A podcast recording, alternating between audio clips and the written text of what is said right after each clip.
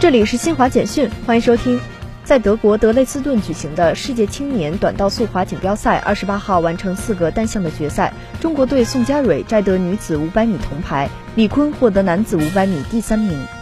为期2天的捷克总统选举第2轮投票28号结束，军人出身的彼得·帕维尔击败捷克前总理安德烈8比10赢得选举。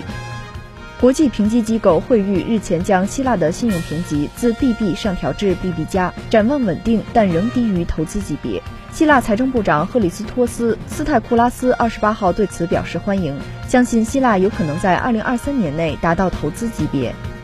据秘鲁官方通讯社安第斯通讯社报道，一辆长途客车28号凌晨在秘鲁北部山路行驶时失控坠崖，造成至少25人死亡，数十人受伤。